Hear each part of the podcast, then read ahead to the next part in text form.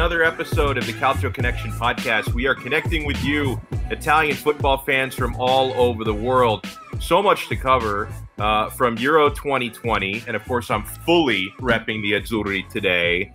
Six uh, plus six, um, you know, in the plus minus so far. Two victories, looking absolutely dominant. We got, of course, Jerry Mancini, my co-host as always. We've got Roberto Rojas from beIN Sports and Low Limit Football. We got Austin Robillard, my main man down here locally with me in South Florida from the Five Reasons Sports Network. Uh, before we uh, we bring in our special guests and let them introduce ourselves, Jerry, are they still partying in the Toronto area? Did you drive through Woodbridge yesterday? Were they honking their horns and displaying their flags? Like, I don't think any cities in Italy celebrate as much as Woodbridge, Ontario, Canada celebrates. Did you drive through those scenes yesterday? I I used to be that guy when I was younger. Um, so it's really from my parents' house to Woodbridge Market Lane. I would say it's three minute drive. Oh, That's nice. all it is. Yeah, walking distance maybe twenty minutes, and like it's crazy. Back in the day was worse than that. Like crazy, where you couldn't even get on the street, bumper to bumper. I'm a I'm a firm guy now that I don't I don't go honking during the group stage. It's too premature for me. Like it's Wait till the knockout stage. yeah, it's it's bad luck. I find, man. It's like karma. It's I, I don't know, man. And for me, yeah, okay. I'm I'm happy with how I think Italy's been the best team in the Euros. Personally, I don't care who they play. I hate this notion that oh, you played the easiest teams. Well, hey, hold on. Let me let me interrupt you for a second because obviously, like you, I don't want to count my chickens before they're hatched, and I do want to see once they start facing in the knockout stages the elite competition. But I will point out that before this tournament started, people, myself included, because they looked really good in the previous international break, were really hyping up Turkey, like really hyping them up. Uh, and then, you know, they get crushed by Italy 3 0. And then everyone's like, oh, well, that, that's not a real opponent. Turkey, who gives a shit? Uh, Yeah. Same thing with Switzerland. I mean, people are hyping up Switzerland a bit and, and they get crushed 3 nothing. And now it's, oh, Italy hasn't played anybody. So it's convenient how the argument changes after these games, Jerry. I agree. Uh, Well, we we our our pre-tournament podcast, I said that Italy was going to win the Euros. I was adamant and confident that this team was going to win it. I said we have a good manager that is guiding this team, and I think that's the biggest thing of any team in football. If you you got to remember, these guys don't play every day together. They play three games, they go off for six months. They come back, they play two games, they go off for six months. So being in Roberto Mancini's position, he needs to be able to get this team as as organized as possible, ready to go. And I think in every aspect of this game, he's picked every position properly. Um, he's got an Immobile. I think the biggest thing is he's got an Immobile playing at an elite level. I think a lot of people doubted him. I never doubted this guy because we we we too often criticize strikers for not scoring goals, and we don't look at what they do off the ball. And Immobile and Lukaku are two perfect examples of what they do when they don't score. They they dribble, they the hold up play, their physicality, the way they they draw other players open is is so just important as scoring goals. So for me, it, it if you Immobile scoring two straight games, confidence through the roof, like you can't ask for more. Um, I I, I like I thought Belgium was bad in the first half today, but Yeah. turned around in the second half. But I'd love to hear what you guys got to say because I, I can keep going, but I want you guys to talk too. Yeah, well, l- l- let me bring in uh, Austin Robillard, and you know, Austin, uh, I kind of and Ro- Roberto Rojas and I were Oh, talking Alex, off air. Go ahead. sorry, and, uh, later I want to get Roberto's opinion on Copa America as well because he's the expert on that. And I and I actually got to watch the Argentina game the other day, so I really, as much as everybody loves the Euros, uh, Ro- Roberto's, and I'm not sure if you watched it too, Austin, but I think Copa America doesn't get enough appreciation, in my opinion. So, and I think uh, Roberto's like smiling because he probably knows I'm, I'm right about this one. So. well, l- l- let me bring in uh, let me bring in Austin uh, on on one note, and then we'll get into Copa America as well. Um, you know, was watching uh, you know earlier today the Belgium Denmark game, and and Denmark uh, they took a quick one 0 lead.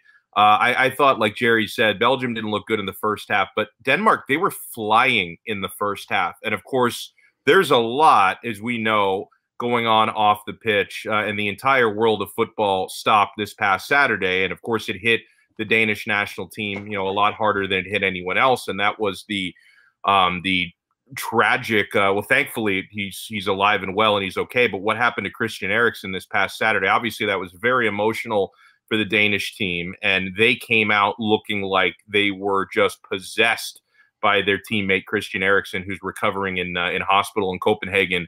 And they just looked unbelievable, Austin, in the first half. And then, really, when De Bruyne came on in the second half, things really changed for Belgium. But they were able to snatch victory out of the jaws of defeat.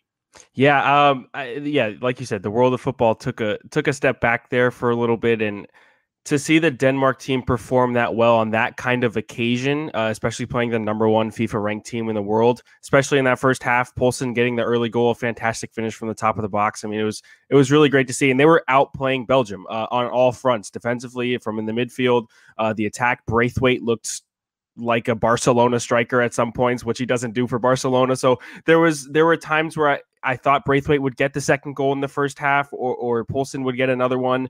Um, but and Højbjerg, by the way, too. That I mean, he is unbelievable. I don't think he gets enough credit. He doesn't get enough credit in Tottenham. Um, he and obviously Tottenham is Tottenham, but I, I, think he's a really important player. He had a great game, uh, especially in that first half they they did look possessed by by something. They played a phenomenal job, and I know the manager uh, attested to that post game. Said he was really proud. But with De Bruyne coming on in the second half, it just changed everything, and he absolutely oozed his class all over the field in every single aspect. Um, I mean that that play on the first goal where where he laid it off, it was just beautiful football. It was some of the best football I've ever seen, especially in the last year. I mean, it was fantastic, and I've been watching Inter Miami for a long time, so it's not hard to beat. But uh, it's been it, it, was it was fantastic, and for him to score the second goal, it just you know put the cherry on top. He, he was phenomenal, uh, and there's really nothing you can do about it. It's just class at its finest. Uh, I, I do feel for Denmark a little bit, obviously having to play 90 minutes after the the very scary occurrence with Eriksen, and thank God he's okay. Uh, but 90 minutes after, they get the 1 0 uh, result uh, in a loss to Finland, which a game they could have won, but obviously with the circumstances, you're not going to blame them for it. And then having to come back and play Belgium, it was just, it's been tough. And I, I'm hoping they can get that third place, top four finish uh, of, of the six teams, but it's going to be tough for them. But I am rooting for them just because of all the circumstances. And they did put on a nice brand of football today. So I- am rooting for them in the next match. So I want to get your take on something then Roberto's as well. Um, so uh, Austin, so far, because obviously Jerry and I are a little bit biased. We have a Azzurri covered uh, colored glasses. Um, so out of the teams you watch in Euros so far, and obviously the Azzurri have been really impressive. Uh, you know, Belgium are the number one ranked team in the world by FIFA. They have gotten two victories, maybe a little bit shaky at the start today. It's to be understood, though, given Denmark's form. So, what team has impressed you most so far in the Euros, Austin? It's Italy. I'll I'll I'll give it to you. It, it's Italy. I mean, two three nil wins. I, they've been playing really well. No other team. I mean, the France looked good against you know Germany, but it wasn't like a very pleasing performance because Germany looked good at times as well. I won't tell Kai that when he comes on. Uh, but there there are a couple other teams that I was kind of high on. I, I was one of the ones that was like, all right, I'm going to root for Turkey. I think that they could have a good team, uh, not to win the Euros, but a lot of people have let me down. I think England didn't have a great performance against Croatia. Croatia obviously didn't have a good performance. So there's a couple of these top teams that aren't there, but Italy is living up to the hype and more. So I'll give it to you. Italy have been the best team. Yeah, Croatia to me, it just they they look like their their legs are still tired from the World Cup final three years ago, and it's so many of the same players who have so much more mileage and are so much older uh, that yeah, it's it's kind of uh, you can say it's not the same Croatia team from three years ago, but it kind of is, and that's the problem. Like there's not yeah. enough there's not enough of a new injection of life into that team.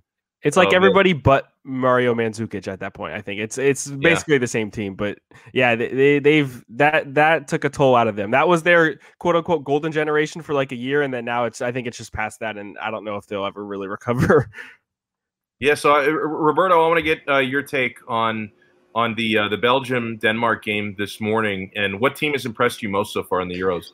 Well, yeah, going back to that game, and also first of all, for, thank you for having me on this. Uh, appreciate it, honestly. Um, I think, yeah, kind of like what everyone is in agreement with. I think certainly this was a game that I think Denmark came in with a lot of motivation. I think certainly they wanted to get into this game, you know, obviously, you know, to do well in this competition. But now with what happened with Eriksen, and of course we are we're very thankful that he is alive and, and doing well. But you know, it, it provides a bit of motivation. You know, I think certainly, um, given the circumstances that they had to play through uh, in the first game against Finland, perhaps that their you know their heads weren't in properly, that they perhaps weren't in the right shape. Now go into this game against Belgium, obviously a tougher opponent. Um, certainly, there is a different sort of uh, idea, and they had a really good start, as he said, you know, with the with the Poulsen goal. But then Belgium, you know, as you know, we all have all talked about as one of the favorites, you know, the number one ranked team in the world at the moment. They showed their quality. I think they showed their quality as to why, you know, they're they're out there to contend. They're out there to really go for a title that this golden generation needs. You know, they, they missed it out in the World Cup three years ago. They were so close, and now they're trying to now literally look at the final options of them getting some sort of silverware. And I think I'm gonna have to agree with all of us here. I think certainly Italy were the most impressive out of all of them so far. I mean, obviously, when you win both games, okay, yes, Turkey and Switzerland. I'm not really that of that kind of notion of like, oh, they're just regular teams. I think they are good on its day. It's just Italy were just better when it came to those two games. I mean, obviously not conceding any goals yet. Mancini's obviously a really great manager, as we probably all agree on. They have good players on all ends. Um, yeah, and uh, as opposed to like the other teams like France, that okay, I, I, think they're still probably the favorites to win it to may a lot of us, but you know maybe it wasn't as convincing. Okay, it was Germany, but still, you would think that they'd be happy perhaps be much more convincing. Portugal, I mean, yes, they did beat Hungary 3 0 on the day, but, you know, they weren't really as convincing as we would say for them to, to really um, break down Hungary until late on. Uh, England is is England, as we like to say. The Dutch, even them, you know, even them, you don't yeah. know what to expect from them, especially defensively. Okay, they, they improved today, but yeah, I, I think if we have to judge it between one team, and, and I'll say France are still the favorites right now, at least in my book, to win it. I think Italy are up there. I, I think Italy are still, you know, I, I, don't understand this notion of them being a dark horse before that. Like, no, absolutely not. I think they they have the quality on, on all levels from from on the pitch and off the pitch as well to really go for this European Championship. Yeah, uh, yeah. I want to go go ahead, oh, Gary. I want I want to add something, and I'm not. I saw a tweet today. I'm not gonna say names because I, I respect our colleague, so I'm not not going to pull a plug on him, but I saw that Denmark deserved better and that they've been one of the best teams and they should be they should have six points right now. I don't agree with this notion personally. Um, the first game to me should just never have been played in the first place. Yeah. Neither team, I don't care if there were 25 shots apparently in Denmark had chances. It, it doesn't mean nothing to me. Shots mean nothing if you can't hit the target neither t- neither team were really in the game. So you can't really say that Denmark deserved those three points. Um, today, they didn't deserve the three points. I'll tell you why. They only played for 45 minutes. It was an inspiring performance. Absolutely agree. But you had the one nothing lead into the second half. You didn't protect it. You made two costly mistakes, and it hurt you. So at the end of the day, to me, it's six points that they don't deserve right now. Um, they still have a chance to make it to the next round, but to feel bad because of what happened, I get that to a certain degree. But to say that they deserve to be in the next round right now, they have the six point. I don't buy that, man. Uh, they they held their own destiny today, and yeah, I I called. I honestly thought Simon Kjaer was uh, originally had beaten. Sorry, got beaten by Lukaku. I was wrong and I got destroyed on social media for that. But like by all the Milan by, fans, you got by all the Milan fans. I was like, oh my god, like relax. It's Simon Kjaer. I didn't see his shit or anything. Like it's not like I disrespected the guy, but like I thought Lukaku kind of had him a lot of the game ahead of him. I, I know I give credit to to Kjær. He made a good sliding challenge. A little fortunate because it kind of redirected towards him and didn't, and he kind of misstepped it, Lukaku. But two goals, two mistakes, and like Denmark didn't defend when they had to. Like they didn't bury that second goal. I, I love to hear what you guys think, but I just don't. I don't. I don't like. I don't think that you should ever feel bad for a team. They deserve it. No one deserves anything. You you earn for what you get. If you are the better team, you deserved it. If you didn't win it, you didn't deserve it. That's just the way I look at it. I don't know. Maybe I'm wrong, but no, listen. I mean, Jerry, to that effect, Denmark for understandable reasons, has become maybe the most likable team in world football right now, given what they're going through. Um, you know, given you know the way and and so much credit to Simon Kjaer, who basically saved Christian Eriksen's life. Like I, I, I can't, I can't say for sure whether he's still alive right now, if not for the way Kjaer responded, and of course the first responders and the doctors that came out and literally shocked his heart back to life with a defibrillator. So it, it's it's remarkable, and I can't imagine what it's like emotionally to be a teammate of his. I'm sure most of them are close personal friends with him, and to have had to continue that match. And listen, I, I know people had arguments about it. Was the was it the right thing to do because they video chatted with Eriksen and he reportedly gave his consent to play. At the same time, uh, I thought it could have been really classy by UEFA to just say, you know what, like it's it's just not right. I mean, I, I don't what was it like an hour, ninety minutes? They suspended it before they resumed it. It just it didn't make any sense. Uh, no, w- whether or not Eriksen gave his consent.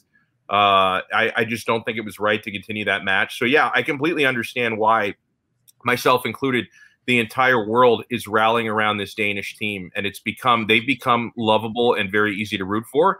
At the same time, Jerry, what you said is 100% right. The pitch doesn't lie. Um, you know, obviously, you, you, can't, you're not giving out free points and free wins for the circumstances. it, it is what it is. Uh, I don't think that the Finland game should have been finished.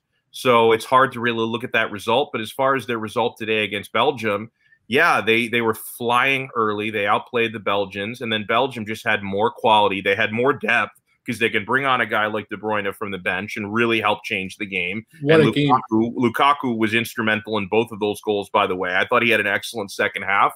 And so it, it is what it is. You can't give out pity, pity points to Denmark, even if uh, they they become a team that obviously uh, has really become easy to rally around. And you know, I want to I, want to get more uh, into that, but I, I want to get thoughts on this from Austin and Roberto. First, Roberto, uh, I'll start with you. As as far as Jerry's point, and and listen, I uh, every time Denmark plays now, I root for these guys, and I'm a big Christian Eriksen fan to begin with, of course. So this has really been a hard thing to watch unfold, but.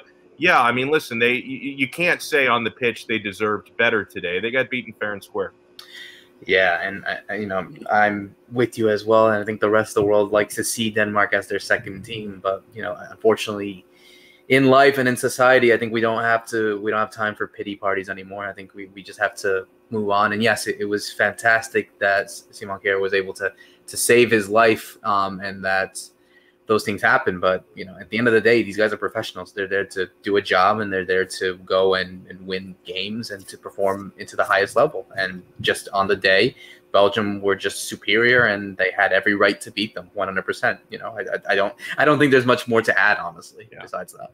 Austin, wanna, I'll give you the last word on actually, that. I want to I want to just piggyback for both sure. of you. Is Kevin De Bruyne the best midfielder in the world? Like, yes. I, I don't.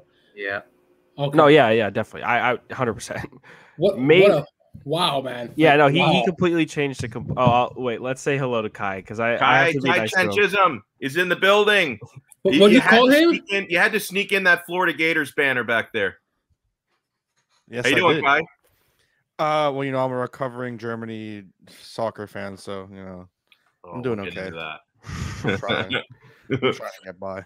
We, we, we will get into that. You know, we, we were just uh, we were just talking Kai about uh, you know, about Denmark. Obviously, it's become the second team of most football fans right now.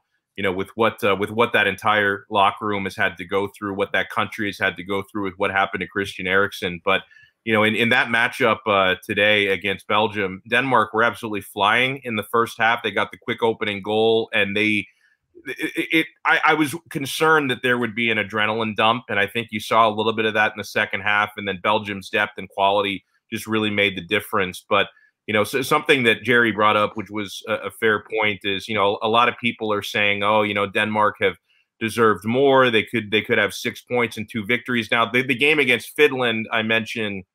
You know, I, I don't know what to do with that because they should have never finished that game the same day. Like that, that should have been suspended to finish at a later time. But as far as the Belgium game this morning, you know, the pitch doesn't lie. I mean, Be- Belgium got three deserved points today. Well, what do you think about all that and, and the situation with with Denmark? Well, I was going to ask if we had talked about yeah, kind of that that specific thing. You know, starting that game when it happened. And I kind of wanted to see what your guys' thoughts were because I know personally, I feel like there were two sides to it. Like there were some people who were saying, okay, well, if they want to restart the game, if they want to keep going, then allow them. And then I know there's the other side where it's kind of like, yeah, but at the same time, in a situation like that, the thing that I came away with just quickly to kind of talk like with the Eriksen uh, collapse, and I, I tweeted it out as well, is uh, there was a I, now the name is is leaving my mind. Um, Abdelhak Nouri, who was just like he was a player for Ajax, and he had fallen and collapsed uh, in a friendly game against Werder Bremen, and this was in 2017, something like that. Um, and he's really not that functioning right now. That's kind of the first thing that I thought of with when that happened with Christian Eriksen, and I think we have to give like a great applause to kind of the actual response so that he can actually be there and, and be with us now and not have to suffer anything worse. But I, I kind of wanted to ask that thought because I'm one that kind of was in the situation like I don't even know if that game should have been restarted. I mean, it, it, in the way that it was, in the fashion it was, maybe you just play it another day because that I just feel like it, with everything that happens and even if the players, sometimes you have to stop someone from something they don't already know yet. Obviously, now it, it, it's okay and it is how it is, but I feel like sometimes you have to kind of take a, a pause and realize that you know there are real life implications to everything, and you don't want to trot out, even if they say they want to play, you don't want to trot out players back into the field after something like that. I agree 100, percent and and we were we are just uh, about to get into that. I, I think I think Kai is a psychic because we were literally just getting into that topic when he hopped in. Uh, Austin, your take? Should they have even finished that game? No, I don't think so. But also, I think well, it's on UEFA. I think at that point, um, I, I, doubt the 11 men that were on the field for Denmark wanted to continue to play despite Eriksen's consent. Maybe, sure, some of them did, but at the end of the day, the whole psyche of the team could not have been in in that stadium. There's no way anybody was thinking really about the game within those 90 minutes of delay it's all about Eriksen, your teammate. Uh, some people will call him his brother. I mean, th- there are, and I know um, the AC Milan defender, Kyer, Kyer, however you pronounce it. I mean, him. I, I don't know, think anyone actually knows how to say it. I, I, say, I say it different every time. Like, and, and even Serie A commentators, when he first, uh, when he first got uh, got on Milan, uh, they were saying Kjaer, and then I hear Kiar. Um, I, I don't know. I, I think I have like I have to call his relatives or something to figure out how they say it. Well, we should give him a call. But uh, actually, speaking of relatives, him going over to Eriksen's relatives that were at the game, his family, and there's no you just you won't be able to convince me that this was a good decision to restart this game within 90 minutes of the incident happening. Uh, it, it should not have been played. There must there there could have been a time surely for them to figure it out. There are bigger matters at hand, and I don't know if they were worrying about you know the tournament scheduling or or how the group stage would finish, where they would play the game, things like that. But I think that there was a better way to go about this. And I don't know what kind of position Denmark was put in from the federation. What did UEFA tell them uh, in terms of them not walking onto the field, Uh, what what would have been the consequences and things like that? And so it, it's a very tough situation. And I just wish that there was some clarity to it. And I also wish that UEFA didn't really force Denmark's hand and make them play this game because, like Jerry said, yes, the result wasn't there. They didn't, you know, deserve to win on the day because they they did not win but at the same time if you give them a fresh however many minutes you know to go on on a different day when when things are recovered. We know exactly what christian eriksen's state is out of the hospital things like that. Maybe they beat finland. It's just it depends on the team on the day. So i'm not going to say that denmark have deserved six points. They haven't. They've lost both games. But at the same time you never know what could happen if they were not forced to play 90 minutes after the potential tragic accident with christian eriksen Roberto, I'll give you the last word on this one. How did you think that situation was handled on Saturday? I mean, I I can't really say much as to what's happening behind the scenes. I think certainly there Fucking must have been Neymar. A, God damn it! There must have been a certain different situation in regards to something like this. Um, but yeah, I agree. I think there it could have been much. It could have been handled much more better. I think certainly, you know, we don't know what these players are going through, especially with something like this. But you know, if we believe the reports and say that they were only given a few options, it just seems a bit off. I would say it doesn't seem right, and I think there should have been much more clarity and and definitely much more of a of a path for them to actually try to restart this game in some sort of manner. By the way, I'll give you guys uh, the latest on on Eriksen as of today. And actually, first I'll say uh, I, I, thought the scenes today, uh, the the way that both sides handled the tributes, I thought was really really well done. um, seeing some of the responses to it made me really lose faith in humanity, maybe a small percentage of humanity, because in in some of the tweets, kind of showing the tributes, uh, you know, at the tenth minute to honor his number.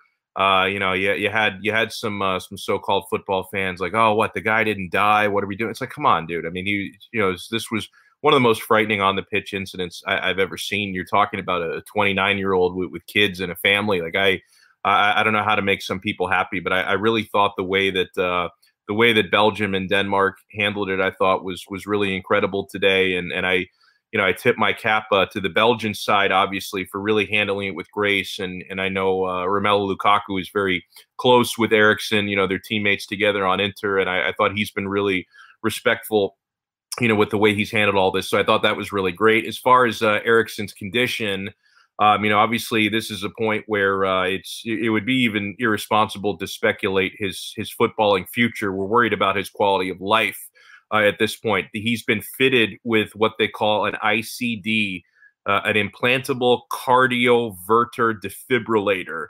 Uh, it's quote, quote necessary due to rhythmic disturbances. Danish team doctor Morten Boesen said today.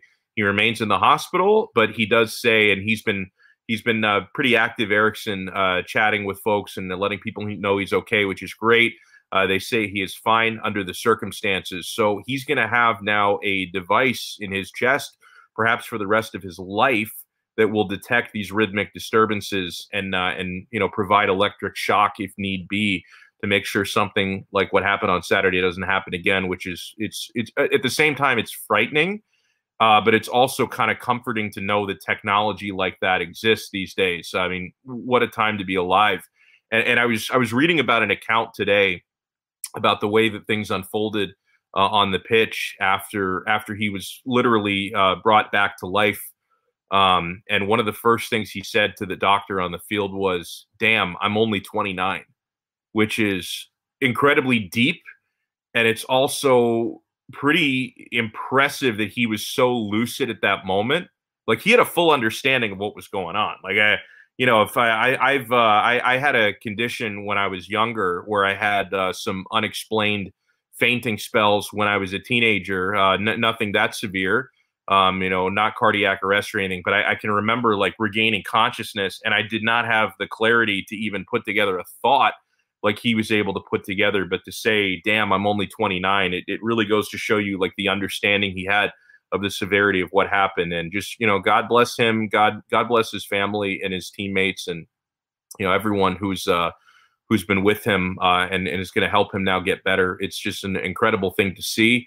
Um, you know, I'm, I'm sure that many discussions have been had about the TV coverage and the way the media covered it, which was a little bit gross. Um, you know, I don't I don't know if we have to spend too much time on that because we're we're four days removed, and quite frankly, it would take my it would make my stomach turn to to go over all of that. So I I, I want to turn I want to flip the page into uh into more comforting things. Although this may not be very comforting. I got something to ask for Kai. Yeah. Yo, Kai, you know what my favorite Germany game was or is? Oh, what? Uh, 2006, baby. Extra time. Del Piero.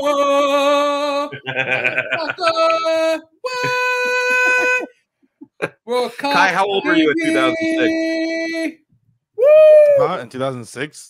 Uh, eight? Yeah, yeah. Oh, eight. wow. Oh, you're still virgin. At eight years old, I would hope so. God damn it. Listen, uh, all I can say is that what is even better than that, and I know it's not a dig at anyone here, at least I don't believe it's a dig at anyone here, is that we still kept Messi from winning a World Cup, and that's all that matters to me. So I'm good. I, I, I think Roberto I love Messi, man. Is that, is, that, no. is that a dig? I love Listen, Messi. Messi's God. Jerry, Messi's sure. God, man. I'll never forget that game. That was bad.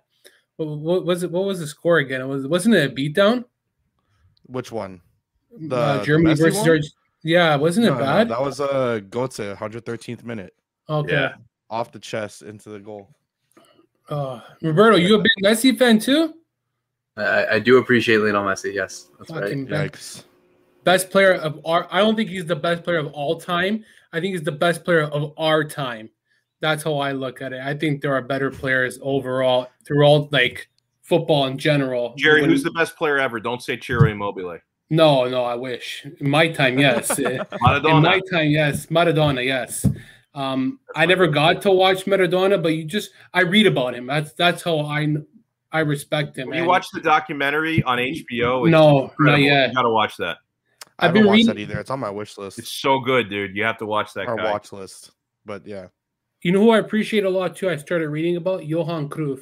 Man, that guy there and the way he thought about football and and these guys, these are the guys who I like to read about because total football, utilizing space, movement, understanding like not using six guys in a backfield. Like Johan Cruyff was all about like getting the best out of your players. Uh, I forgot who the other Dutch guy who didn't he didn't like, and he was at Ajax as well. Um, Hmm. He I forgot his name. Um, maybe Roberto might know. He's another like big legend back in the nineties. Van Basten? yeah, Van Basten. Oh yeah. he Uh, he you always say him or Gullit. well they they both believe in total like the Yeah. whole total uh, football, but like one believed like like Cruyff always believed in using his best players and utilizing them, whereas Van Basten was all about using eleven players and getting the best out of everyone, and they all had to contribute. But it was good philosophy, and those are the guys who I always look at as to why Mourinho was so good today, why Conte can can adapt on football. Those are the guys who instilled the ideas and allowed football to grow so much. I think a lot of people forget what the guys did in the 90s. And another thing is that football wasn't the same like it is now, where technology has allowed these guys to play at, an, at another level. Uh, and sports in the 90s, not just not just football, soccer, even North American sports as hockey, yeah. basketball, baseball, like it was just a different sport where you didn't cork the bat. You you used a hockey you, you, you used a hockey stick that was woody, not freaking Ben five and flex ninety five and all that. And like these guys played in a different era where they weren't allowed to like have enhanced stuff to allow them to be better. They were just naturally gifted for how they played the game. And a lot of people forget about that. I find personally. When I That's why also thought like, I like and- and I, I, I, I can't I, I can't really speak for a guy like Pele. I only know the legends. I'm not old enough to appreciate his game, but I am old enough to appreciate Maradona's game. And like I, I thought that you know f- football in like the 80s and, and the early 90s it it relied a lot more on individual brilliance. Like you saw a lot less of the one touch. You saw a lot less just real pure tactics by managers. I mean, as far as like tactics, I remember watching a lot of the Italian game growing up. The, the, tactic was mostly catenaccio. It was like, you know, park the bus and, and counterattack. There wasn't like a whole lot in possession. And watching a guy like Maradona was just unfreaking believable the way that that guy was able to be just such a maestro on the pitch. But I, I did want to uh, to bring in Kai to talk a little bit of Deutschland. Uh, listen, it was one result. There's really, you know, on the I- score sheet, there's really no shame in a one 0 loss to France, but it wasn't. It was not an inspired performance, my friend. Can I? So I had an argument with one of the guys in Lemon City. Shout out to Achilles because I and those maybe maybe maybe it's just me, uh, but I even when the people I was watching with had agreed with me, but I, I don't know. Maybe it's just us. But uh, for the panel of everyone here, did you think if you watched the game that France was showing that they're a dominant side? No, No, I, and I said that when you asked me who the best team was before Kai got on. I said in that France Germany game, France were not fully convincing. I mean, yes, Yeah. Germany got bailed out by a couple of offside calls. I mean, yes, That's they were not bailed offsides, but called- barely. That's illegal in the game. What are you talking Yes, about? bailed but, uh, listen, Austin.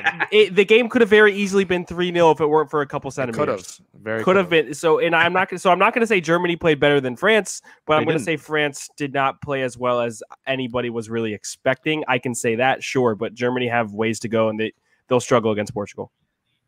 I'm and, and that group is like, that group is not even fair. I mean, No, it's not. It's not.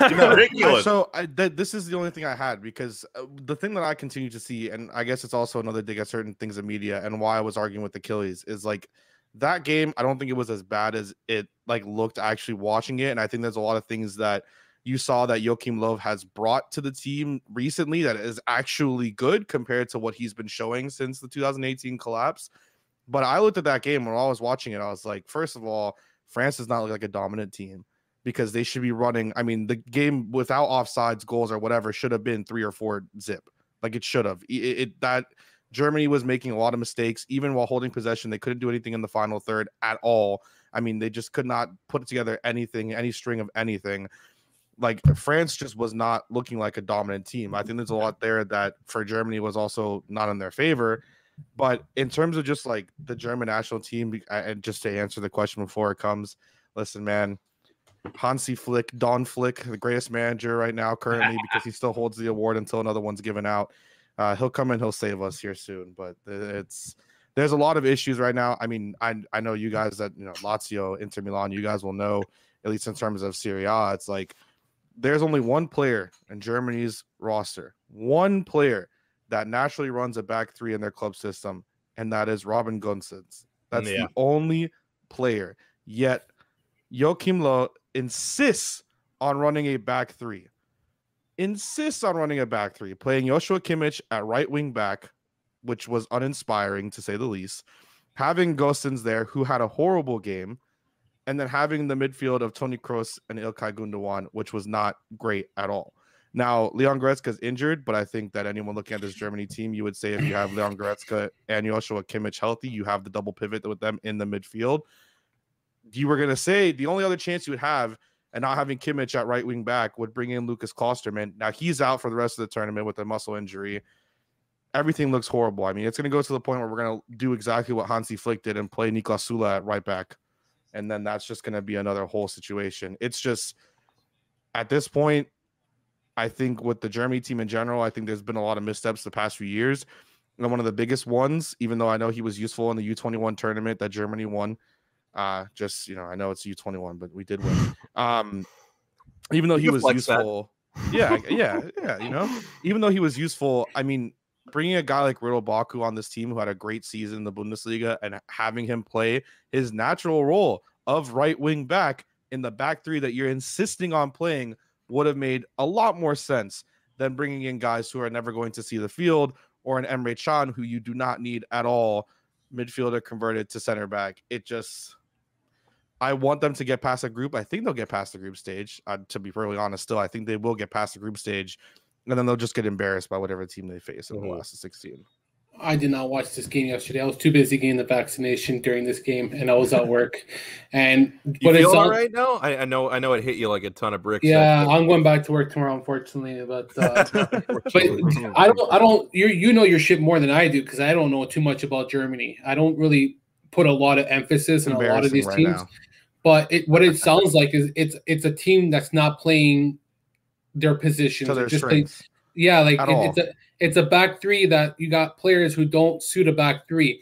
So I've seen this before at Lazio where we viewed Denis Vavro in a back three, came from the da- Danish league and failed miserably, and it's not his fault because he's performed in a back four. Yeah. And if it, and I think it's different for forwards and midfielders to play out of position because they're not as vulnerable. I find in a back four, bar, back three, it really makes Better a difference. It, yeah. it, honestly makes a difference. If you're transitioning from a center back to a fullback and you're playing out wide, it, it, it can really affect you because you don't know how to attack as well. I, I, it's just me though. Um, I think the you, smart you, thing you, for them. The smart thing for them to do would be to play one. I feel like you should play to the form of some of your players I mean, one of Absolutely. the biggest things is Christian Gunter had a fantastic season with Freiburg playing at left back, and he was able to make the German national team for the first time in years. In years, he hasn't been on one of the national team squads. Play to the form that he's had, play to his strengths. You have the partnership of Mats Hummels and Antonio Rudiger, who's coming off of great form himself. Play them together. Mats Hummels was one of the best center backs in the Bundesliga all season. If you have to play Kimmich at right back, that's fine, but don't put him out there in right wing back where he's not going to be fit to where you want him to be. Have if you're going to stick him at right back, if you absolutely have to do it, fine. That's that that's perfectly fine. But don't put him into an uncomfortable position where you're going to have this guy who is my in my opinion, and maybe I'm wrong, maybe it's Bayern bias, maybe it's Germany bias. I think is one of the best midfielders in the world. You're going to have him playing out of position at right wing back when you could have him in there with Toni Kroos and Niklas Süle. Look, he wasn't horrible at right back this season for Bayern. There were times where he was okay, I would rather have him playing at right back in a back four with Antonio Rudiger, Mats Hummels, and Gunter on the left side there than have these guys playing out of position and having mistakes like we almost saw multiple times against France happen again because he's going to go out there with the back three against Portugal, and Yeah. it's going to happen again. Hold I- on, let, let, let's get Roberto's word. We haven't heard from Roberto for a while. Um, Deutschland. What's that? Deutschland. Yeah, They're a funny team, aren't they? They really are. I mean, I think yes, it was a it was quite. I mean, getting the hardest team off the bat on that group was always going to be difficult for any team, and certainly for this side, they've kind of. I don't want to say they fell flat on their face ever since the World Cup, but you kind of see that They they, do They need to. Okay, They fine. All right, Kyle, I'll take your They word. Why not? Um, having said that, I think they definitely need to view this tournament as a way of like demonstrating where they are at the moment. I think you know, I think we'll assume that they will qualify for the World Cup and and go from there. But I think they do definitely need to fix the pieces that are that are there that perhaps are not needed anymore. And, and try to build your team around, you know, and, and that's Germany. Like they, they have the history in these tournaments. You know, this is not a, a team that is full of scrubs. Nevertheless, I think they they just have to go through a a different type of transition era like many teams do and Germany have the capability and the talent to do that. So I think it's just that really. I think they're still a talented team on its day. And you know, hopefully that they can get out of the group and you know, depending on who they get into the into the knockout stage will also be able to determine how good they are. But I, I still see a talented side of players, just the way that they're being utilized and how they're set up. And I think once someone like uh, Hansi Flick comes in, which I think is really kind of the brainchild of the Germany squad that won the World Cup. I think that is where we will see a different Germany side, and and certainly it will be removing everything that not everything, but certainly what Joachim Low has been been do- doing in the last few years. It's time to really just change the chip in the way of how they perform and how they they are set up on the pitch. Austin, I know you're going to say something. That's, that's yeah, what I, wanted to. I wanted to ask. I wanted to ask Kai a question. Now, I'm Go going to say this, and I'll take the heat for it. But Pogba was the best performance on the day for France, in my opinion. I think he dominated the I- midfield. How are you Um, going to take? That's true. What do you? Okay, I'm good. I'm glad. the- I just I didn't I Oh, didn't want like- anybody I didn't want anybody to be like, oh man, United bias. If you guys didn't know, I'm a huge United 100% fan. right. Okay, No. so Pogba had Not the best performance. everyone thinks should win Ballon d'Or after half of a good season. No, no, no. So let's so if we transition over to and I, I think a lot of the reason why he was the best performer on the day is because the Kroos Gundogan midfield with no other third central So midfielder bad. Was not good enough. And if you go into this this Portugal game where one of their strengths are in the midfield, whether it's Re- maybe Renato Sanches gets to start, you have Danilo Pereira who played well, uh, and obviously the one and only Bruno Fernandes, another person that could really hurt a two man midfield of Kroos and Gundogan controlling the game is. You just said Joachim Löw won't won't change it, but if you were to run with a three man midfield and you needed to put Kimmich at right back, who plays next to Gundogan and and, and Toni Kroos? I don't even think you know right now. The only option you could possibly have is Florian Neuhaus, and that's it. Like that. That's really the only because unless Leon Goretzka and he came out today and said he's not going to start on Saturday no matter what. So if he's not healthy, he's not going to start. But they said he said he's going to utilize him, but he's not going to start. So if you're not, if Leon Goretzka is going to be utilized, but he's not going to start, the only person that you can give is Florian Neuhaus. You're not putting as much as I love Jamal Musiala, as much as I think that he's going to be great in the future, like Florian Wirtz, who was there with the U21s. You're not putting him out there right now. Jonas Hofmann, if he was, you know, healthy, you're not putting him out there right now. There's just you, you there's no one. For, I don't think that Ilkay Gundogan should be starting in the first place, and neither do I think Toni Kroos. I think it should be Leon Goretzka again if he was healthy. Well, Kimmich. Gundogan came off a very good season with with City. I, I Right, must but say. I think that your best midfield pairing right now for Germany is Goretzka and Kimmich. Like it, it did, that's just what it is right now. I think for those two in the midfield, and then you have to just add another player to that. But I, I just the only other player you can have is Florian Neuhaus, and then he'd have to have the guts to start him. Like that's just the biggest thing is you have to go out there and you put him there, and he's had a good run of form, even with Gladbach being as poor as they were under Marco Rose after he was announced to you know take over Dortmund at the end of the season. He was still in good form.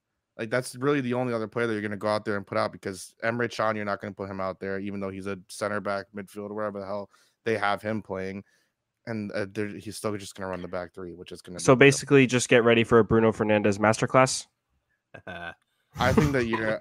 I, I I still think personally that everyone having a lot of doubts in Germany is is flawed. I don't think that you should ever count out Germany in any other thing. And I think we saw the fact that they were able to and again, France were the better team, but they did not look like a great team. And I think there were a lot of things that they did, the, the German team, that helped stop a lot of that. I think Pogba, if he didn't ha- didn't have the masterclass game that he had, who knows if we even see. And by the way, because I got into an argument with someone about this, and I know this is my Bayern bias and has nothing to do with Germany. It has something to do with France. There was someone that used to follow me who unfollowed me, by the way, that uh used, was trying to tell me that Luca Hernandez was god awful and a waste of a transfer. Well, Luca Hernandez stopped multiple, multiple attacks by himself for Germany in that game on Tuesday. And if not for Pogba, in my opinion, could have had man of the match. Before I allow uh, Jerry and I to flex a little bit about Italy's 3 0 against Switzerland yesterday, I want to get tournament predictions from our guests. Now, Jerry and I have already been on record multiple times. I've changed my pick multiple times. I mean, full full disclosure, my pick before the tournament started was France. Uh, my pick as to how far the Azzurri would go was quarterfinal, and I even said semifinal would be the absolute ceiling, probably a quarterfinal exit. Jerry, I was so inspired by the scenes in Woodbridge, Ontario, Canada. I've been so inspired by a pair of three goal wins to start the tournament. I am now lock, stock, and barrel on the Roberto Mancini train. So I, I have changed my Euro prediction. I, I, reserve the right to change it probably every day until the tournament is over.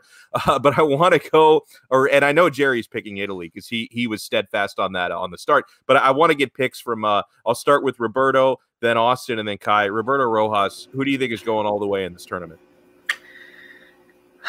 Well, I picked France as the winner before this. Um, I actually put in my bracket that Italy and France will meet in the semifinals, and I think Ooh. the winner of that game will win the the Euros, no matter who they face. So, I'm still going for Les Bleus on this one. Fair enough, Austin. Um, you know, it's weird because depending on how the groups line up, especially that group of death, it's, it's, you don't know where uh, France is going to. If France finished second, then they're in, you know, the bottom half where Portugal could be if they finish second. So mm. my pre bracket prediction was France and Portugal in the final with France winning, and I don't think I'm going to shy away from that. I think I'm still okay with that. Italy, uh, they'd have a tough, you know, run of play in that top half of the bracket if they were to move on top of the group. They'd have to face yeah. Belgium at some point and France. So there's a couple of tough games there in the knockouts, quarterfinals, semifinal, and the like. But I would say France win it in, in against Portugal in a final. What do you think, Kai? I think that Italy wins it. Oh, my dude! Yeah. At the, at the start, look at the start of the tournament, I thought it was going to be France, and I thought that France was going to absolutely embarrass Germany on Tuesday. After watching their performance, regardless of the Pogba masterclass, I don't think that they have it. I don't think they're going to win it at all. I think that it's going to be Italy, especially considering the run of form. Yeah, we have a lot, uh, Jerry, to unpack. Not only from the Switzerland game, now that we have two games. I love Kai's last words. Eh, that's why I chose Italy going into this tournament the run of form going yeah, into oh, this tournament. Sure. That's why I never doubted Italy. And people say that they they beat schmucks, they beat this team, they beat that team. They're not beating big teams. It doesn't matter. You're they make going, look like schmucks. You're going into a tournament. Yeah, you're you're going into a tournament with proper form. I, I like you don't want to go into this tournament losing seven games from like World Cups to Euro qualifying to like friendlies. Like Germany. Yeah, I'm sorry. I'm, I'm, I, well, I don't. I, can I make a comment on that actually? Because you know the the run of form thing. I remember when I thought about it as Italy were coming in, I was like, yeah, that's cool, but Germany wasn't a great run of form before the 2018 World Cup. But I remembered uh, that even in their great run of form, he brought in Joachim Löw, he left out a lot of players that were part of that run of form from that final 2018 roster and didn't bring them on with them towards the World Cup. And that's a lot of what kind of did not help their case. Turkey were in a great run of form leading up to this tournament and yep. absolutely shit the bed against both uh, Italy and so then now against Wales. So the I guess the quality teams in a run of form is good, but when you have one of these dark horses that are run of form, it doesn't matter as much, in my opinion. But when the quality shows like Italy has, and especially with the depth, that's that's something too that I've been very impressed by. Yeah, I, I can see them going all the way, but I'll stay with mine. And, and here's uh, the run of form that you guys are alluding to. It's now, and and honestly, like I, I'm in disbelief when I look at it. 29 matches unbeaten, uh, 10 straight victories, and in none of those 10 straight victories have they conceded a single goal. I mean, it's it's shocking. It, it truly is shocking. And, and obviously, uh, the back line has been rock solid, even when you have a pair of senior citizens like Chiellini and Bonucci starting in the back. Chiellini did pick up a, a knock, though, after you know scoring a, a, goal that was disallowed for a handball uh, the other day. Uh, but they have depth uh, at the center back position. There, there's no doubt about that. And you know, Donnarumma, obviously, who's you know uh, he's about to take his medicals for PSG. I hate to see him leave the Serie A. Uh, he didn't have to do very much against Switzerland. I think he was only called into action twice, but made a couple of beautiful saves uh, in the second half around the hour mark to preserve the Azzurri lead. Um, you talk about depth, uh, midfield, especially. You know, to to have to start this tournament without an important player like Verratti to be able to plug in Manuel Locatelli and you see the type of form he's in. I mean, ridiculous, especially the the strike on that second goal he scored, the run he made in the first. It was really Berardi though who set it up with that beautiful run of play on the right side. Uh, it's just uh, it's been beautiful to watch. And then one of the most important things, and this is where we can allow Jerry to flex a little bit Ciro Immobile scoring consistently. So he's got a goal uh, in each of these two games to start the Euro.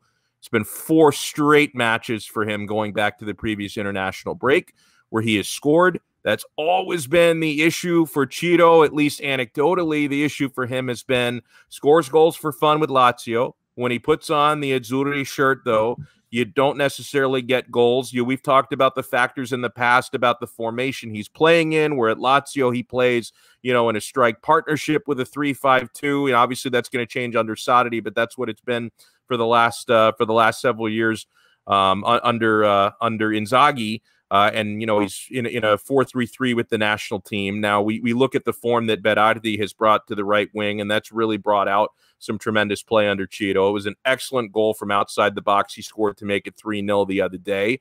Uh, with, with this Italian national team, like I think Jerry, the, the thing that that really strikes me about them, which makes them so dynamic, they have an answer for everything. I mean, there, there's a number of different ways they can beat you. They can be possession based. They can hit you on the counter. They're not going to concede any goals.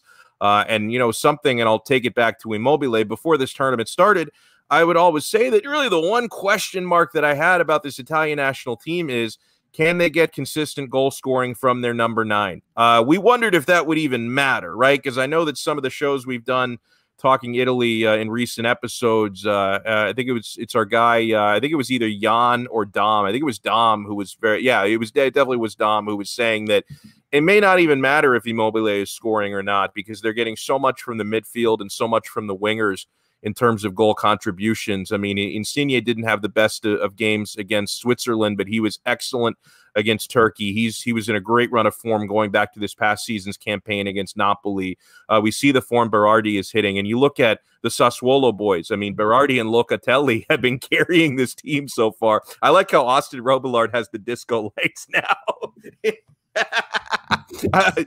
he, he, is like an Italian discotheque. He's setting the tone for the Azzurri talk. But I mean, Jerry, to me, this is uh this Italian side has looked incredibly well-rounded, incredibly dangerous. Uh, heading into this tournament, crazy enough, they had never prior to the Turkey game. They had never scored more than two goals in a game in the Euro tournament, which is kind of shocking and now they've already done it twice in the first two games of this tournament. So this is this is one of the most complete Azzurri sides I've seen since 2006. This may be the most complete. Now, obviously, uh, Conte's uh, Euro run five years ago, uh, he got a lot out of a really shit roster. Let's be frank here. You know, to make that quarterfinal run, this roster is a lot better, and we're seeing your namesake, Mister Mancini, getting the most out of this out of this group. Well, yeah. Look, Immobile has been shit on, and I got I haven't tweeted this stat yet, which is ridiculously insane of how underrated he's been. And let me get it out right now because I saw somebody tweet this and I thought it was really good, and I want to tweet it out as well because it just showed to me how impressive he's been in quite some time. And if you give me two seconds, I will get this. Well, and while you look for that, I'll say here. that so he's also Jerry. He's also been really good off the ball because um, absolutely for, for Locatelli's second goal, you know, a run that Ciro made in the box took two defenders away and, and opened up the opportunity for Locatelli to even take that shot. He's so underrated. So in the Euros, two games, two goals. World Cup qualifiers, three matches, two goals. European qualifiers, four games, three goals. In his last 11 games as a starter for the national team, he has taken part in 13 goals with eight goals and five assists. And yet, people say he does not provide enough to this Italy squad. Why? Because he's not scoring hundred goals like Lukaku. Like I don't understand what what do you what more do you want from the guy? Like I, I think he's the most underrated striker in football. Like without a doubt, nobody is more underrated than he is for what he is able to do. Not even not just for his club, but his for for nationally for Italy as well. And this is his first time. I said this on our pod earlier uh, uh when we did with Dom and the guys, and I said the biggest thing is that Ciro has always played in World Cup qualifiers, Euro qualifiers, but he's never got to play on the big stage. He's right. never played on the actual World Cup stage, I believe, if I'm not mistaken.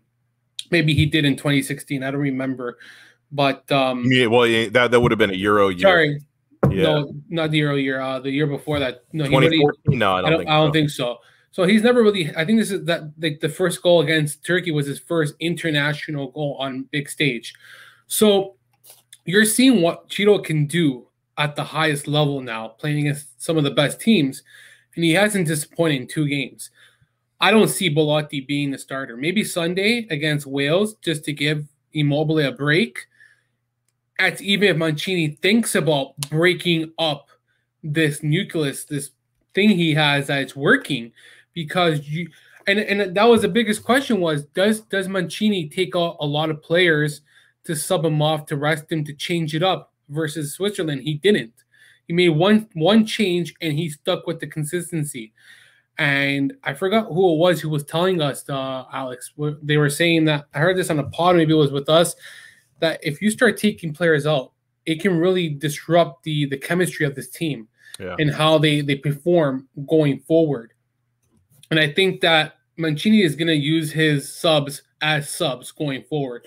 You're going to see Chiesa being used sparingly for 25 minutes. You're going to see center backs come in maybe 20 minutes. I think Mancini has an idea now that he has to stick to the same 11 because they need to build that chemistry in the group stage in order to play well beyond after this. Well, listen, it, has been a it's been a fun tournament so far. We're only getting started. Uh, the, you, my only regret is we're going to wrap it up here. I, I think we're we're going to have to bring on Roberto Rojas again soon to talk more Copa America. We get it's, it, get so wrapped up. Oh, hold on, no, wait, wait, before we go, yeah, fuck you, man, fucking Euros, fuck the Euros right now. Copa America, yes. All right, let's fuck get into me, it. Yeah, let's, let's get I, into I get, it. Let's I get, too caught it. up in this fucking Immobile stuff, man. Excuse my language, but like, but like, okay, Argentina, how far do you think they're gonna go? I really want to know your uh, opinion because Messi choker, Messi choker, Messi choker. Guys, does he finally win his first Copa America or does he shit the bed again? He shits the bed again. No, he's not going to win it. shits the bed again. Really, eh? Who wins it then, Roberto? Who wins it? Brazil? Hot take. Hot, hot, hot, hot take. Brazil. There's no yeah. one in the continent right now that is good as them. They just smashed Peru 4 0. You know, Neymar's on a different level at the moment. Even when they're not playing well in the first half, they will switch it up and suffocate those opponents. Yeah, this this tournament is it's a walk for Brazil, honestly. This is my honest opinion. I've seen all these teams, but this is Brazil's tournament to lose, honestly. Can I pick your brains on Ecuador? Because I have some Ecuadorian heritage. My mom's from there, oh, and I I know they haven't been fantastic. Uh, they have had a couple of decent, uh, you know, World Cup qualifier games. They beat like Colombia like six to two or something like that not too long ago. Uh, they had just lost to Brazil recently. I don't know how far they're going to do. I'm surprised Enner Valencia is still playing. There's a couple of guys that I thought were going to get called up from MLS that didn't. Quick thoughts on Ecuador, just for my own personal sake. I think they're a really talented side. They have a really good coach in Gustavo Alfaro. I think they're a side that are very counterattacking when need by, uh, when need be. I think they have a very young side. A lot of those players had performed very well at U17 and U20 level. I think they have a really interesting generation. I think they I don't think they have the capacity to win the Copa America yet. I think they can certainly, as we've seen in the World Cup qualifiers, have the opportunity to fight for it. Um, but I think they definitely have the the talent needed, and you know, it's a tough process. I'm not I'm not talking about the Copa America now. I think it's more focused on the World Cup qualifiers because I think that's the main objective for countries like Ecuador and so what. Um, mm-hmm. I think they just need to take advantage of getting all the results that they can get, especially at home when they're playing in altitude in Quito, for example. Um, but yeah, they're a very talented team. I, I really rate them. I, I, didn't expect them to be as good as they were, at least initially. But I think if they're able to be consistent with the players that they have, I really like someone like Enner Valencia, Moises Caicedo, the Brighton midfielder, very talented. Um, yeah, I, I think they they have the opportunity to to really fight for those World Cup spots funny story. Actually, I was watching the game. Uh, I think it was Ecuador versus Colombia, right on Sunday. Mm-hmm. Yes. So I'm watching this game, and I'm like, oh, my wife, me and my wife were watching. I'm like, oh, Caicedo's on. I'm like Caicedo. Meanwhile, it wasn't even fucking Felipe Caicedo. It was. A... I was like, what the heck? I said, I'm, I'm watching this game, thinking that Felipe Caicedo was gonna play. Oh guy had God. nine goals for freaking Lazio. Doesn't even get the call up. I don't think he got. Yeah, I was gonna say I don't think he got called up. How the heck did he not get? Called? The guy's been amazing three straight seasons for Lazio. Not even a call up. He would have been a, a big club. He would have been a good depth option, man. Honestly, somebody you call off the bench, maybe he can provide a goal. I don't know. Like, is is there not enough talent for him to be on this squad? Is he not good enough? Do you think he should have been on Ecuador? I'm just curious. You, you're the Ecuador guy, eh? You, you got. I don't. I don't follow it as closely as I should. And I know I have like the heritage in the background, but I'm more of a U.S. guy as as Dono and Kaino. Uh, but oh, I, yeah, I, just so annoying with that U.S. Oh, you're you're the guy repping freaking Christian Pulisic on the oh, uh, on yeah. the side of the street, eh? I, and, yeah, that, and that doesn't me. bother me much. It, it, it's when he reps Weston McKennie that gets under my skin. oh God, he's Which I love that guy by the way. I Under, love that guy. Overrated, man. Oh, Guys, come on overrated. Well, Invite me on another podcast there, later. We'll, we'll, talk what, about West what, What's so great he did for Juventus this season? What? He played better than like all their other midfielders. Oh, they, they weren't good at all. But yeah, so it's, better, better. There's nothing's better on that midfield. They're all garbage. Arthur maybe was their best thing, and I thought he was going to be the worst, and he actually was panned out well until he got hurt. Well, he got he came out, and what happened? Pirlo couldn't instruct again. anybody to do well, and I think that how, was that was part of it. How can you? What, what are you? What are you instructing though? A, a, a, a, nucleus of garbage, man. That's what freaking garbage. I'm sorry, man. That you that is the worst Juventus team I've ever seen. Hey, yeah, was, the, yeah. the, best player in the world, I'm told, wore the yeah. number seven for them. Yeah, Ronaldo. There, there's another guy. Uh, Roberto, man, you, you're just giving me the death stare. You look like you're gonna rip my head off, man. no, no, no, no, not at all. Don't give I me hate, the middle finger, and we'll be fine. Yeah, I hate, I, hate, yeah. I hate Ronaldo, man. I hate him. I think he's a good player, a great player, oh, man. Oh, for sure. I will never disrespect. bodied by Germany on Saturday. Good. I hope he gets yeah. drop kicked too, man. Freaking cleats to his face. But anyways, oh my god, freaking, I hate him so much because he's such an arrogant person. I'm sorry, like guy like throws the coke to the side. I was, I was gonna say, does anybody like Coca Cola here? I love Coca Cola. I do I work, too, actually. I don't because yeah. I work Pepsi for Pepsi, guy. man. I work for Pepsi. I don't drink it, but it's, oh, that's right. Frito Lay and Pepsi. Uh, I'm Frito Lay and Pepsi. If I ever showed oh, up with a, if I showed up with a bottle of Coke to freaking like work, they call you the, the Reds because the Reds are, are Coca Cola and uh, the ah. and the blue are Pepsi. So you're you're like called a certain color and like they don't like it, man. If you drink something water of them or anything like that. So yeah, they're very like I don't know. They say it's like Democratic versus liberals or something. It's so stupid. But like overall, man, guys, Ronaldo is a good player, but I, I just think Messi's such a more classier person. I don't know. I, I mean, I'm a, I'm a little biased. I'll be honest. I'm biased when it comes to Messi. I, I just love the guy. They're, they're both, they're both divas in different ways, though, because like Ronaldo is uh-huh. more of an extroverted diva. Messi is more manipulative. Like he, he he's gonna like be behind the scenes, like tearing clubs apart and, and manipulating. Where Ronaldo does everything out front. I, I think they're kind of the same. They're just they do it a different way. I don't, I'm not, I'm not part. I don't go crying because someone said Messi sucked. I don't give a shit. Like it doesn't hurt me, and it doesn't bother me. Like people think I'm a, I'm a, I'm, a, I'm an Immobile fan club, and I'm disheartened because no, I'm I. You know, it's okay. I'll be honest. I'm a Thomas Muller fan club, dude. You just That's gotta right. Love him. Look, I got the love, jersey up there. Like, yeah. love on, him. Man. Love Thomas Muller, man. amazing, consistent player, man, top notch. Um, with Immobile, I get really offended when Italians kind of like when it's Italy versus Portugal or something, and they rally against him, and it's like, bro, you are Italian, you support your national team to the fullest, because I, I believe in negative vibes. If you cast on bad shit on your team, they feel it, man. It gets to them psychologically. It's not like they don't think about this stuff.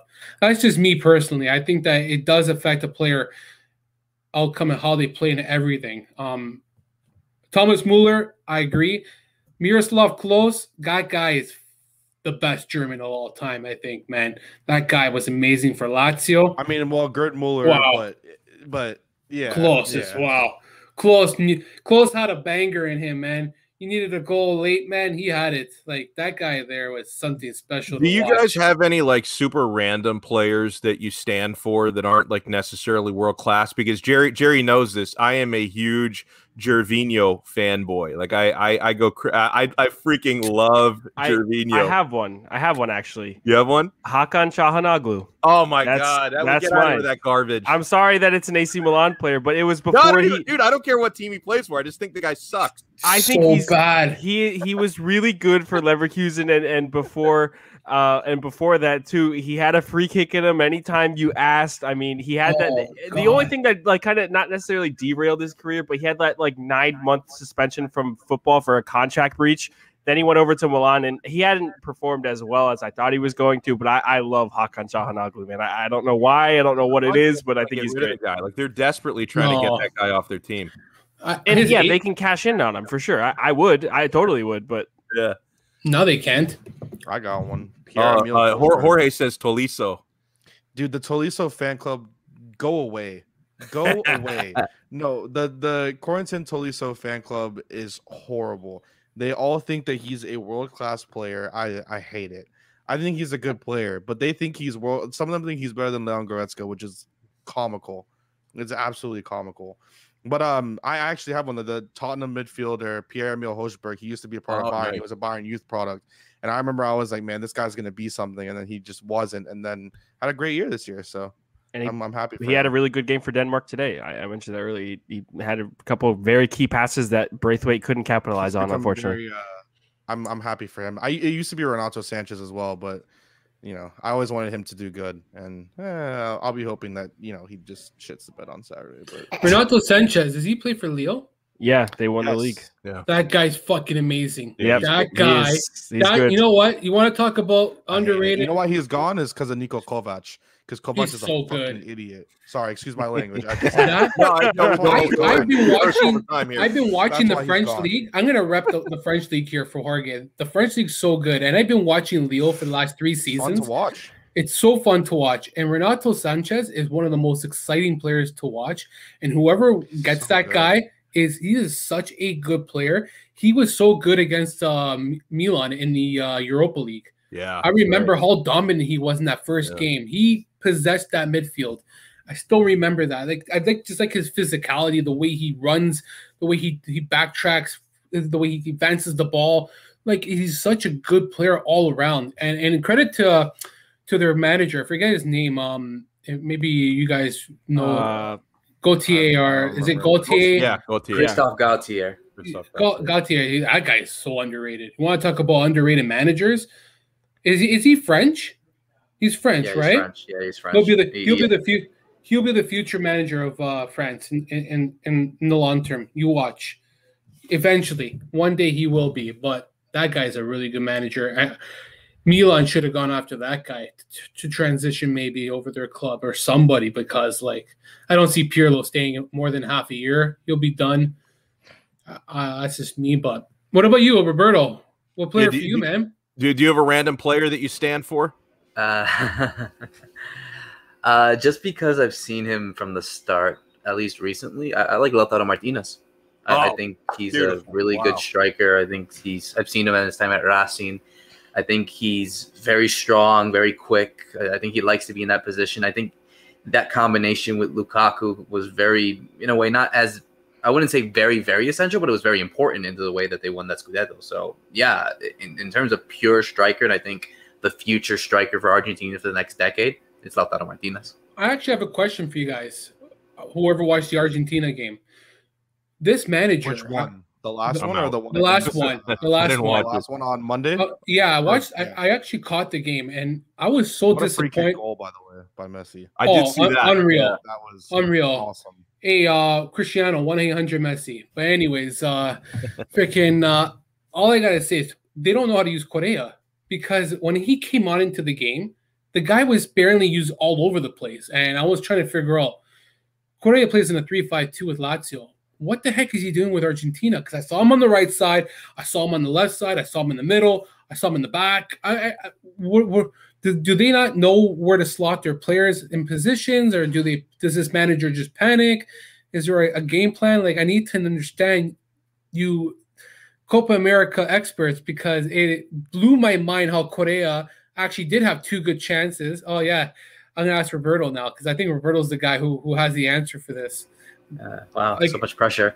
Um, yeah, I, I think this side is just so very much. I, I agree. That thank you for the for the for the love, guys. Appreciate it. Um, yeah, I, I think these guys are very much. Uh, I don't know what's the word. I, I think Argentina are a side that are very much talented on paper. They have the players necessary, but it, it's just when it comes on the pitch, you don't know what to expect. You know, you still see a defense that is still sketchy.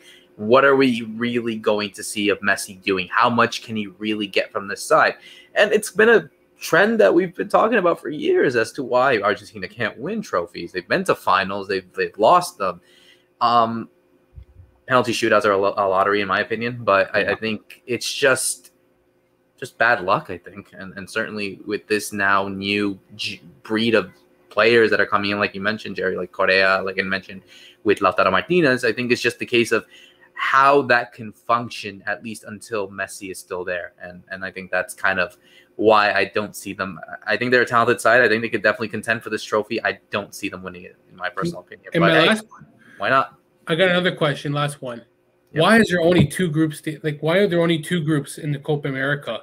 Uh, I 'cause didn't it's actually. Did, So there's not enough countries. There's not enough. countries. oh, by technically there is, but that's a different story. Uh, yeah, it's it's ten teams of five groups. I'm sorry, ten teams, two groups of five. Top four qualify, and that's where you get your quarterfinals because there's eight teams. That's just how it works there. So, so terrible. I, I don't like that, but it's just me. I, So Uh, and I looked at it, I was like, wow, the Euros is way harder to win. I'm sorry, man. Like the amount of teams you got to beat, the the journey you got to get through, like the line and everything The else. groups It's like, death. wow, like yeah. to, to get to the actual Euros, everything's just longer. Pro. Oh my god. I, you know what? I, who was it that said that the Euros is the hardest thing to win? Um, Well, I, I know I've said it. I, I don't know if I don't know if you're quoting me or not, but dude, Someone- I, I've, I've gotten some serious heat from uh, from fanboys of, uh, of of South American teams before when I've brought when I've stand for the Euros. I, I've gotten some uh, some unflattering comments. I think the Euros is harder to win than the- the World Cup personally, and I think and I think it's going to be the most stupid take probably. Well, no, I mean, listen, there, there's something Like- to it, and, and and not to say every team in Europe is a powerhouse, but in the World Cup, you're guaranteeing entry to teams from you know Asia, to teams from you know the the Australian continent. So you know, ob- Concacaf. You know, so obviously there are going to be some teams there that aren't really carrying their weight. Whereas for the most part, you know, in, in Europe, it's just it's it's a deeper fold, you know, compared to what you get in the World Cup because you're guaranteeing Yeah. spots to teams from continents that don't excel. Tell me what team is really bad in this Euro, honestly. North Macedonia. And- they, and- they and- haven't played bad though. I They gotta be honest, bad. they haven't played that bad. I know, like but in terms of like, you know, Turkey have probably looked the worst. Yeah, honestly, Turkey Turkey, have looked really bad. Yeah. And, and, I'll, and you know what? The last thing about that, I'll tell you why Turkey has been so bad because they're the youngest team in this league in, in the tournament, and it just Yeah. proves that you don't go with an a, an average age of 22 go years call old. Joachim Low. Dial him up real quick because that's what he's been trying to do for two years is run a young team. Then he Bad, realized, "Oh, man, it's probably a good idea to have veterans on my team. That would make some sense. God, man. That's why Italy actually has a good blend because you got that Bastoni, you got those like Barella, like they're the, the transition.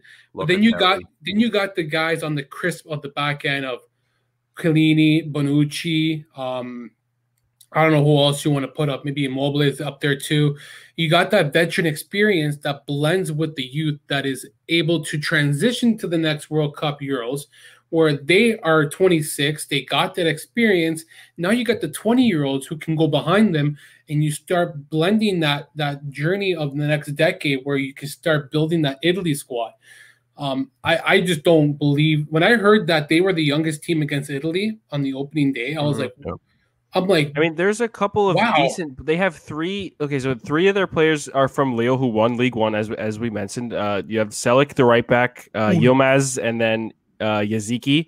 You have Çalhanoğlu. You have a center back pairing of Demiral and Söyüncü, who I mean, Demiral not so much, but Söyüncü has proved himself as a lesser. I mean, there's a couple of key players, but the the youthfulness and the the lack of togetherness is from the manager. You know, from picking them and having them not play together has definitely proven to be a huge factor. And they just don't seem like a team. And they did for some reason. They were scoring great goals in qualifiers and and, and you know games leading up to the Euros, but on the occasion.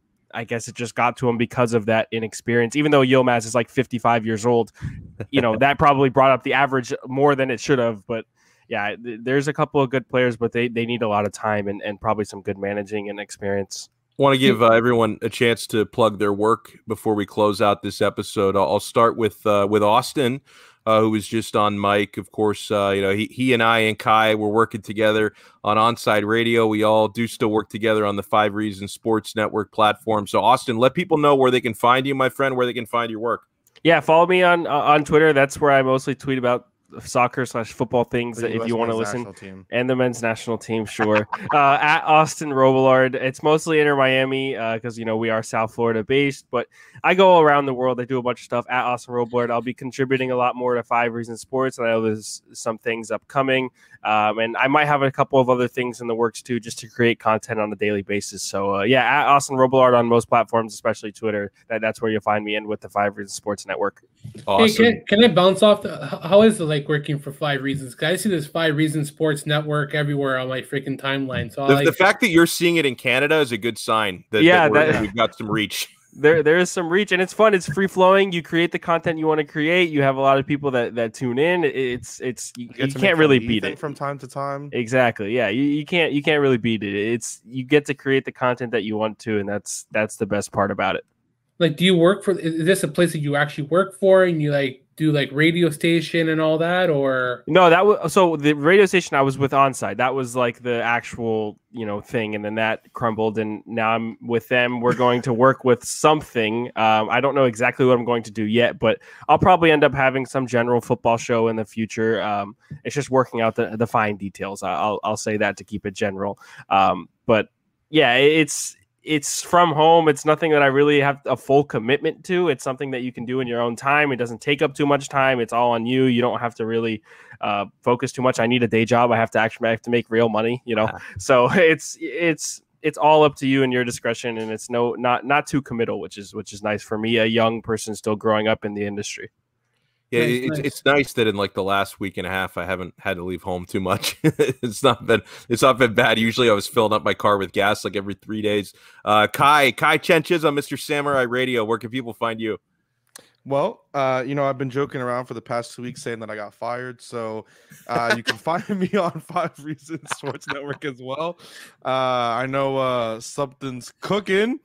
I think that's that's pretty much the most I can say. But you know, something's cooking over at Five Reasons, so things will be happening there. Of course, you can find me on my Twitter at Samurai Radio, and yeah, as you see it there, S A M U R A I I R A D I O.